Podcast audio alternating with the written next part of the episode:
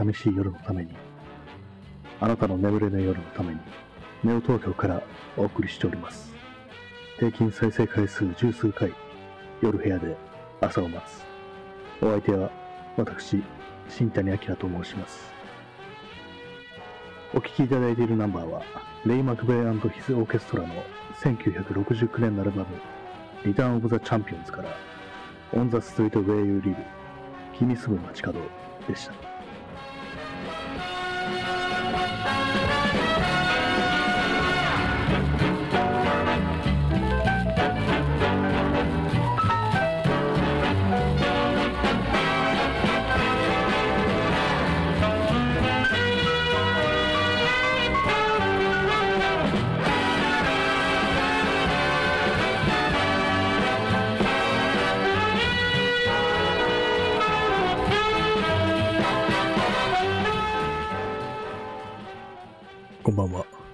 夜部屋で朝を待つ。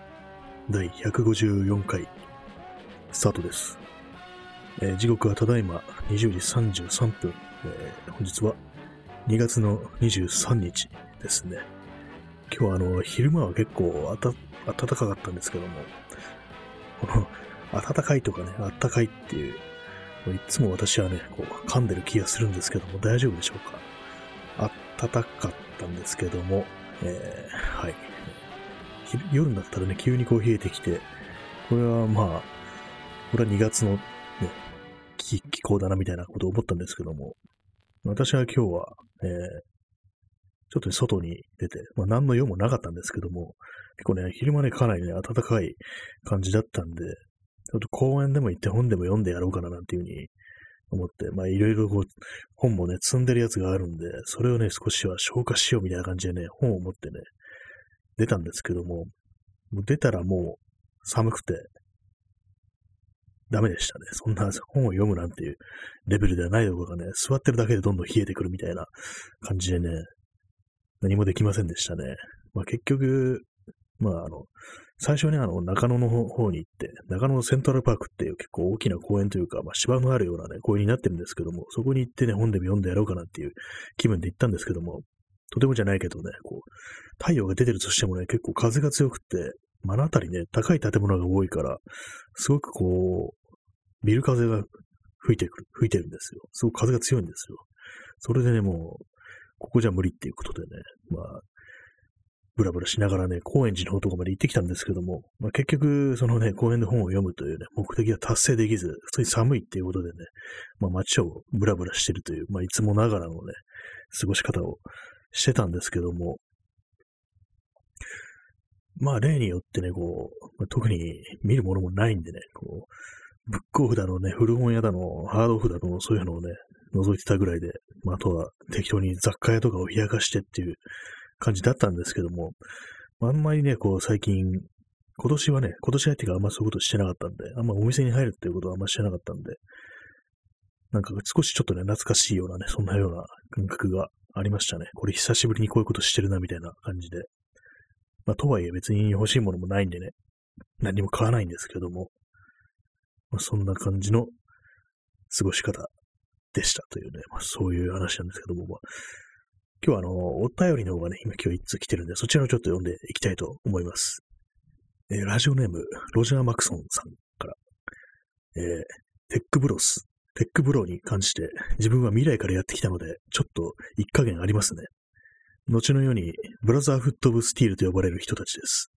彼らは、技術や知識が悪用されないよう管理するという思想のもとに行動していて、他の連中に比べれば、まだ善性があるとはいえ、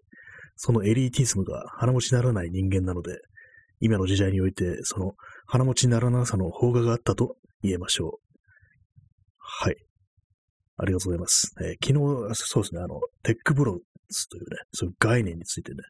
話したんですけども、概念というかまあ、ちょっとしたまあ、ミームみたいなものだと思うんですけども、要は、その、いわゆるね、こう、なんていうんですかね、まあ、いろいろ多分、まあ、ツイッターとかはそういうようなね、もう含むと思うんですけども、ツイッターだの、フェイスブックだの、いわゆるなんか、GAFA、GAFA と呼ばれるようなね、そういう企業、まあ、インフォメーションテクノロジーのそういうような企業で働いてたりとか、まあ普通に経営してたりとかね、そういうような人間たちの間にね、ある、なんかちょっとしたマッチョさというかね、なんかそういうようなね、まあ先進的なね、そういう進歩的な非常に職業に携わってるのに、こう、まあ一方で今、旧体然としたね、こう、マッチョさみたいなのを残してる人間を揶揄するような感じで、こう、使われる、まあ、ミームみたいなことなんですけども、まあ、それが、まあ、このね、あのロジャー・マクソンさんは未来から来たということでね、ちょっと自分は言いたいことがあるという、一加減あるというね、ことでね。でもテックブロっていうのは、もう未来の世界においては、ブラザーフット・オブ・スティールと呼ばれる、呼ばれているというね、そういうことらしく、技術は知識が悪用されないように管理するっていう思想のもとに行動してると。まあ、あれですね。まあ、行き過ぎたね、そういう技術は、本当にこう、身を滅ぼすみたいな、ね、そういうような思想からそういう風になってるのかもしれないですけどもね。とまあ、なんか、まあ、今回乗って話聞きましたけども、このブラザーフット・オブ・スティールとは、ね、元ネタ、あの、フォールアウトっていうね、あの、ポストアポカリプスものの、ビデオゲームのね、出てくる、そういう勢力があるんですよね。結構な、大きな勢力ね、一大勢力みたいなのがあってね、それがすごくストーリーにも結構絡んでくるんですけども、急に、まあ、急になんか普通に説明しましたね。まあ、それが元ネタなんですけどもね。実際その、まあ、技術や知識が悪用されないようにね、こう自分たちのもとにそういう、まあ、旧世界のね、兵器だとかね、そういうテクノロジーを集めて管理するっていうね、そういう思想を持ってるんですよね。まあ、確かにそのこと自体はまあいいことではあるんですけれども、その一方でね、こう、まあ、ミュータントとかを差別するっていうね、そういうようなね、ところがあるんですよね。まあ、人間、人間ですからね。それがまあちょっと、あれみたいなね。あとはまあそのテクノロジーを集めることばっかりに不信していて、こう、人間っていうかね、その、ローカルの住民のことはあんま考えてないみたいなね、そういうちょっと、ちょっと独善的なね、そういう考え方があるみたいな、そういう組織であるっていうね、ネタなんですよ。普通に説明してしまってますけどもね。まあ、いわゆるね、これがあの、昨日話しましたけど、あの、ポストアポカリプスハラスメントですね。ポスハラですよね。急になんか、ね、そういう文明を変えたなんだっていうね、話をし始めてしまってね、まあ、非常にこれね、男性に多いと言われてますけどもね、まあちょっと今日もそれをね、ちょっと皆さんにかましていきたいと思うんですけども、まあ、確かにあの、テックブロっていうね、自分はまあそう、まだ、その、概念というかね、実際実情はどういう人たちを指すのかあんま分かってないんですけども、さっき言ったようなぐらいの理解しかないんですけども、確かになんていうかね、そういう人間が本当に集まって、ずっとね、この、順化していったらね、そういう人間ばっかりで集まってね、行ったらどうなるんだろうっていうね、まあ、かなりもう、かなり相当感じ悪い組織になりそうな気がしますよね。実際今の世界でもすでにそういうふうにね、言われてますからね、恐ろしいですよね。あのまあ、あんまね、私は知らないんですけど、ピーター・ティールっていう、確かあれ、ペイパルとかね、そういうのを創業したような人間だったと思うんですけども、あれはなんかかなりね、自分の中でいろいろ聞いた話やね、すごい邪悪な感じがするっていうかね、ほんといいビルな思想を持ってそうな印象があるんですよ。まあ、あの、そうまあ、いわゆるあの、まあ、これ人から聞いた話はそのまま言いますけれども、あの、カリフォルニアだとかね、そっちの方で、まあ、いわゆるまあシリコンバレー的なそういう文化が、ハッカー文化みたいなのがあるところでは、まあ、大体まあ、あの、トランプ、も前のね、大統領ですね。トランプは支持しないっていうね、そういう感じなんですけども、そのピーター・ティールは、ね、もう思いっきり逆張りで、いや、俺はトランプを絶対支持するみたいな、ね、なんかそういうようなことを言ってたっていうようなね、まあ、そのぐらいの知識しかないんですけども、なんかね、そんな感じのね、とてもね、良くないイービルな人間が集まって、ね、順化したらどうなるんだろうみたいな、そういうことを考えてしまいますね。確かにその今の時代においてね、その鼻持ちにならなさの方ががあったと言いましょうってなんか結構、これはリアルな感じしてきましたね。こう、仮にこうね、文明が崩壊したりしてね、ああいう連中だけが集まって自分たちのね、行動とかね、思想っていうものをすごく磨き上げていったとしたらね、かなりもう嫌な感じになりそうな気がしますね。まあ、とはいえ、この、さっき話したね、あの、フォールアウトっていうね、シリーズに出てくる中ではね、この、ブラザーフット・オブ・スチールっていうのは、必ずしもね、こう、悪いところばっかりじゃないっていうか、結構ね、分、分派してね、結構人道的な考え方を持ってるっていうようなね、そういうのもあったりして、まあかなり、ちょっとオタクのね、話になってきたんで、この辺でやめますけれども、まあ、結構そうですね、なんか、そう考えると、これテックボロっていうね、ものに対して結構こう気になってきたというかね、ほっといたらどうなるんだろう的な感じは確かにありますね。こうなんていうか、ピンとは来ないんですけども、結構、今ある、ね、そう、集まりというか、ね、組織というかね、まあ悪というかね、なんでもいろんなありますけども、そういうのって、急にね、ポッと出てきたわけではないですからね、政治的なね、政党とかでもそうでも、急に多分ね、こう、ボーラみたいに湧いて出てきたわけじゃないんだから、もう過去の歴史からこう連綿と続いているなんか流れの中にあるだろうなとは思うんですけども、ね、私はあんまね、そう知識はないんで、こう、下手に言うのもあれですけども、でそう考えると、まあ、こう未来においてね、今ある勢力っていうものがどういうような存在になっていくのかなんていうのは考えてみると、なんかいろいろね、いろんな想定ができそうで、まあちょっと恐ろしかったりはしますね。まあ言われてるような、ね、そういうテクノロジーとかをね、手にしてるのがね、こう、なんかいろんな、さらに大きなね、権威とか権力とかと結びついて、よりね、イービルな存在に発展していくのではないかみたいなことを考えると、割になんか恐ろしいような、リアルなような気がしてきましたね。まあ、普通になんか、ネタのね、ネタのお便りになんか結構リアルな恐怖恐怖をね、ちょっと感じてしまいましたけどもね。まあ、そんなわけで、ラジオネーム、ロジャー・マクソンさんでした。ね、ロジャー・マクソンも、これもフォールアウトの登場人物なんですよね。まあ、あまりね、この話をばっかりするのも、完全にね、もう、ポサラになってしまうんでね、この辺りで終わらせていただきますけどもね。まあ、そういうわけで、あの、ロジャー・マクソンさん、ありがとうございました。えー久々のお便りだみたいな感じがしましたけども、えー、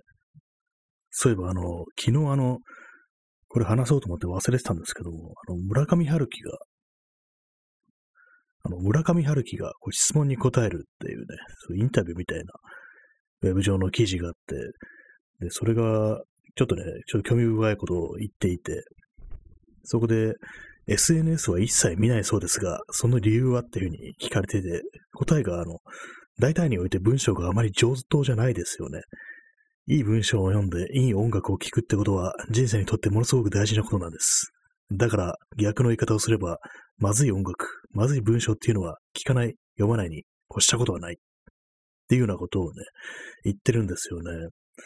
ああ、まあ確かにまあ SNS の文章がまあ上等じゃないっていうのはね、それはまあ、そうだなみたいな、ちょっと少しね、まあそうですが、みたいなことをね、思ってしまいましたね。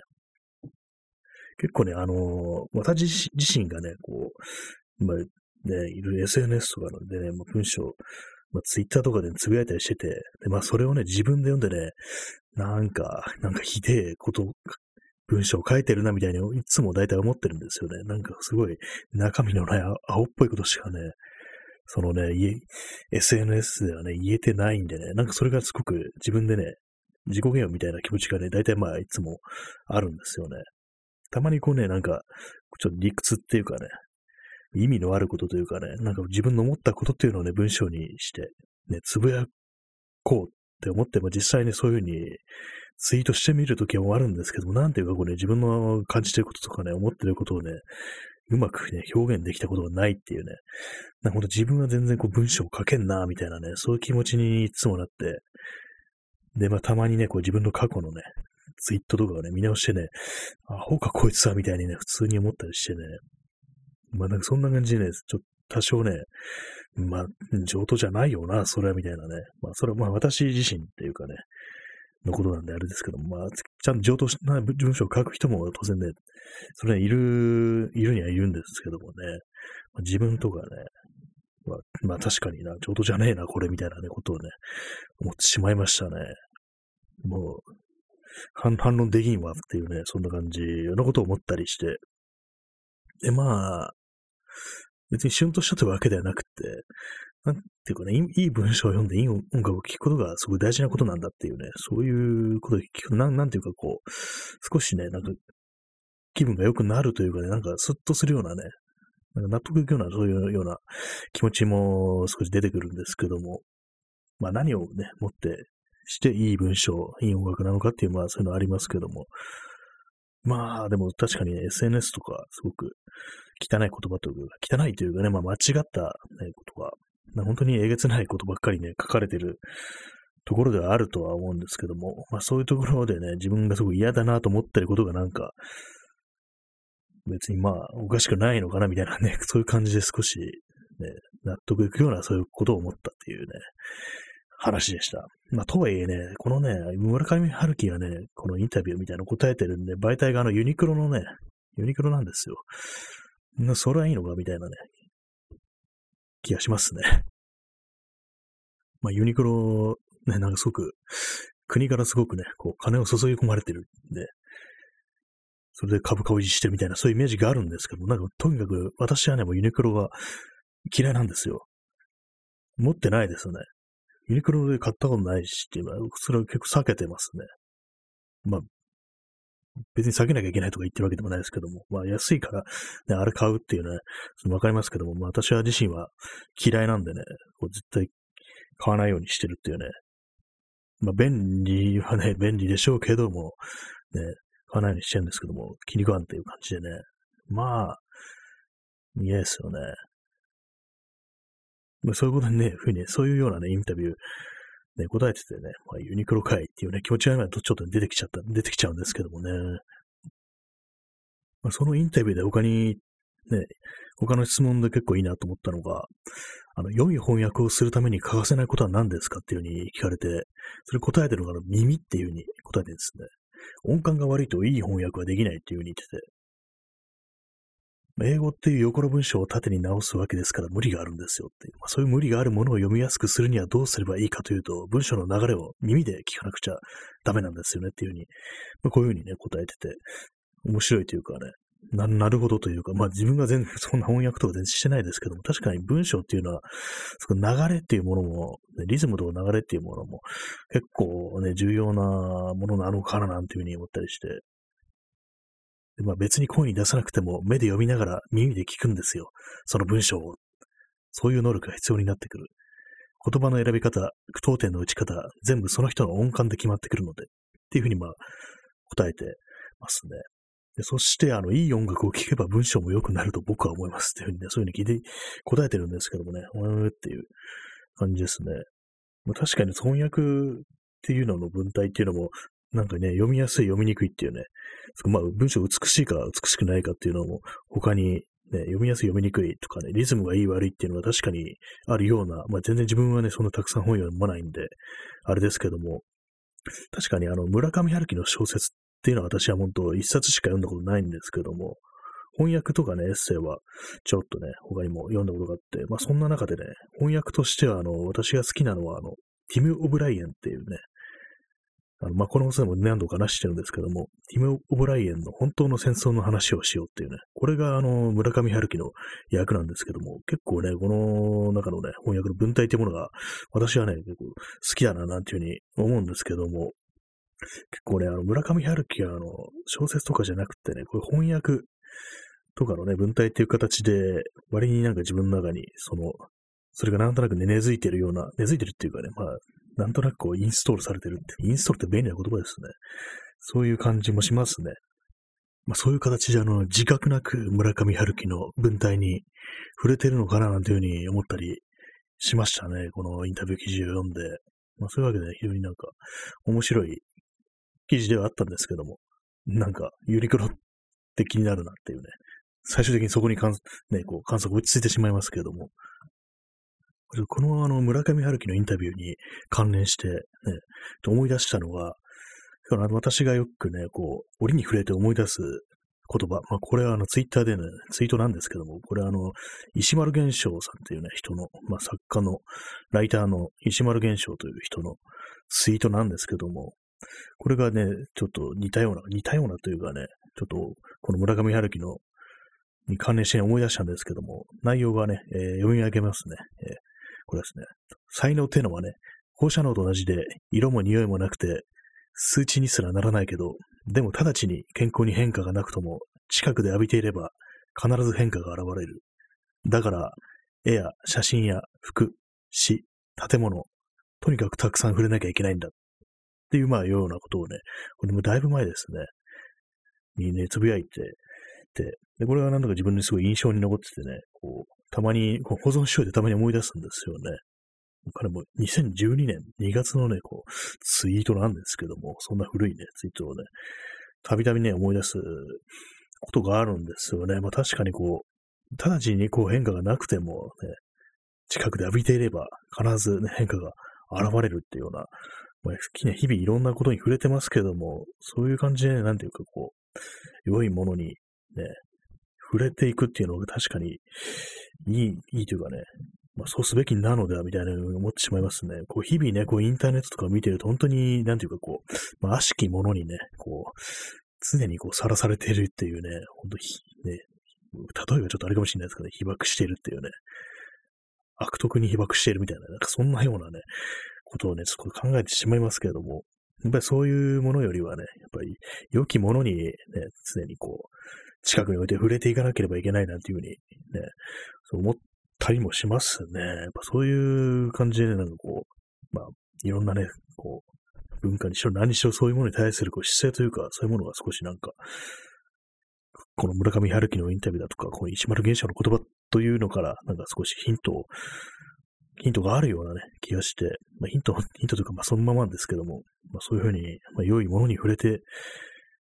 いかねばな、みたいな、いかねばなっていう、ちょっと課題ですけども、まあ、自分のね、こう精神衛生とかもね、そういうのを考えてね、そういう風にしていった方がいいのかななんていう風に、ちょっと思っちゃったりしましたね。まあ、そんな感じなんか、最近割となんか、村上春樹の話をしてるような気がしますけども、まあ、割とあの、なんか小説ではね、結構、なんかね、自分の周りというかね、見る範囲ではね、あんまこう、ね、評価されてないというかね、あんま好きじゃないというような人が多いような気がしますけども、まあ確かに実際なんかこう、こういったあれですけど、希少いなみたいなね、そういうようなところもあったりしますけどもね、まあよく、やれやれ系のね、こう、若い男がなんかこう、女と、ね、セックスセックスしてるみたいな、なんかそんなような感じでね、戦かれるっていうかね、ちょっと批判のあれを浴びてますけども、まあ確かにそういうところもあるな、というふうに思ったりしますけども、なんていうかこう、文体とかね、こう、エッセイだとかそういうものを読む限りはなんか結構、割になんかね、よ、よ、いいところもあるみたいなね、そう言ったらなんか変な感じですけども、ちょっと面白いことを言ってたりするな、みたいな風に思ったりしますね。ちょっとね、あの、村上春樹もラジオやってるなんていう風に、不定期でラジオやってるなんていう風にね、聞いたんでね、ちょっと聞いてみたいかなっていうふうに思ったりしましたね。まあ、そんなようなね、話をね、ちょっと昨日したかったんですけど忘れてました。まあ、そんなわけでね、まあ本日ね、割となんか今日はまともなこと喋れたかななんていうふうに思うんですけども、まあ多少ね、テックブロスとかね、そのピーター・ティールだとかね、あの辺のね、あの辺の話題の解像度がかなり低いななんてね、ちょっと一時停止して途中であのウィキペディアとか見てたんですけども、なんかやっぱ全然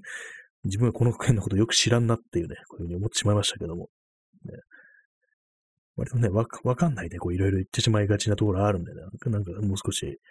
本とか読んでね、よりなんかこう、こう、細かくね、解像度高く気に入らねえな、なんていうふうにね、思っていきたいな、なんていうふうに思ったりしますけどもね。まあ、そんなわけで、本日、まあ、ちょっとまともな話ができてたらいいですね。まあ、そんなことを考えながらね、この本日はこの辺で終わりたいと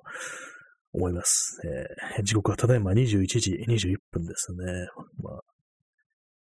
割にね、こう、そう、このぐらいの時間にとってね、サクッとアップロードするのがいいかなというふうに思ったりしています。まあ、そんな感じで、まあ、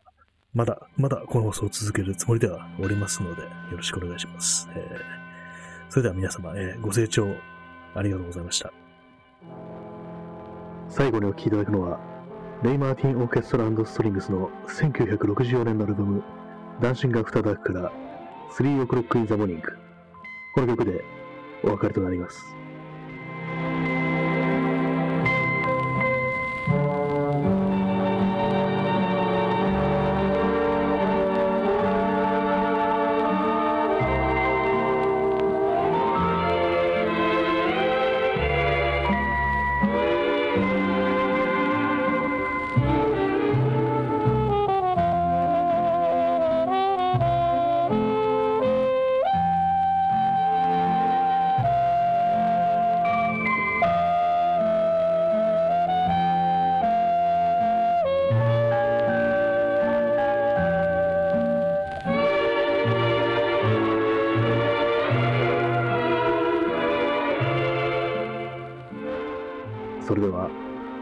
日の放送をすべて終了いたします。どちら様も日の本、戸締まり、ご用心してお休みくださいませ。どうか皆様にとって明日という日が良い一日でありますように。2021年のネオ東京から本放送をお送りいたしました。それでは、さようなら。